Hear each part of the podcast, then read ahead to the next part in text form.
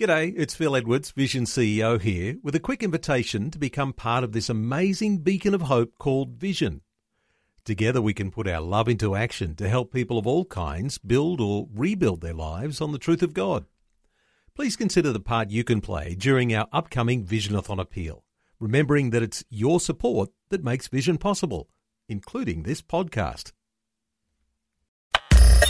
Audio on demand from Vision Christian Media. Exploring faith and the future. Neil Johnson and Bible teacher Dr. Kameel Majdali. Let's cast our eyes around the world once again to the Middle East. We've been talking about how the Middle East is so important in the processes by which God is working through world history. These days, Kameel, the Middle East is really complicated.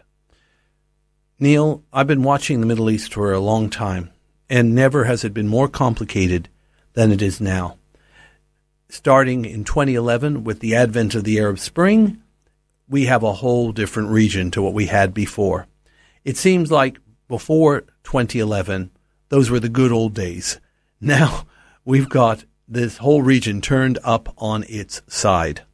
There are so many cultures and religions that are at work in the Middle East. It's difficult for us here in Australia to be able to make sense of who stands for what and who's against who. You're you're right, Neil. And as much as we like to simplify things, that's not an easy call when it comes to the Middle East. You're dealing, and I will try to make it simple here. You're dealing with thousands of years of history, geography, competing cultures, but that's only the beginning. Then you mix into it the intervention of foreign powers because it is the land bridge, it sits in the middle, it invites intervention just by its location. And then if that's not all, you've got theology that's woven in. So you've got theology, foreign intervention, thousands of years of history, culture, and the like, and you've got one big pavlova there. And it's heading towards a crescendo uh, in the last times. Those sorts of things very apparent with a very simple, cursory understanding of Bible prophecy. Well, that's right, Neil. And I think that if we're going to help our listeners to get a grasp of what's happening in the world today, and that's important because you can plan your future accordingly. It's pretty much like knowing what the weather is going to be like so you know how you're going to dress or not dress for the day. But for this whole issue of the Middle East, let's remember it is so central, it is mineral rich, it's laced with theology and prophecy. It's not really that hard to understand. It is a rich thing, it's a complex thing, but it's still not hard to understand. I just want to say, though, that the complications that are now set in because of these revolutions across the Arab world could very well help facilitate fulfillment of Bible prophecy, particularly passages like Psalm 83, Ezekiel 38 and 39, Zechariah 12 and 14.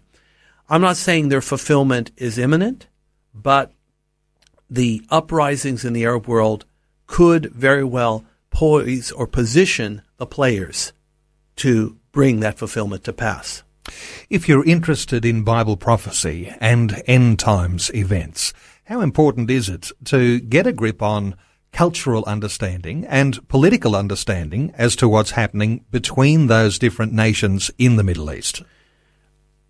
Any kind of understanding you can get about a strategic place, particularly if it has biblical and prophetic significance, is always welcome. It's like learning the Bible itself the Bible is, in one sense, a long document, but in another sense, it's short because it doesn't always give all the background information. If it did, it'd be a much bigger book. If that applies to the Bible, learning the history and the geography and learning perhaps biblical languages or at least a little bit of working knowledge for greater understanding of the Bible as a whole, then yes, understanding culture and politics of the Middle East would also be helpful in understanding Bible prophecy. So, my philosophy in all this is simple. The more background information you can get, the more the ancient inspired text will speak loud and clear. Provided it's reliable information, accurate information, then it's, it's fine, whether it's archaeology, culture, or the like. So that's why we do trips to the Middle East to help people in understanding, but you can also get it through your own home and through programs such as this one. Faith and the Future with Neil Johnson and Dr. Kameel Majdali from Teach All Nations. For more from Dr. Majdali, including books and DVDs on prophecy, Bible commentaries, plus today's and other episodes of Faith and the Future, go to vision.org.au. Thanks for taking time to listen to this audio on demand from Vision Christian Media.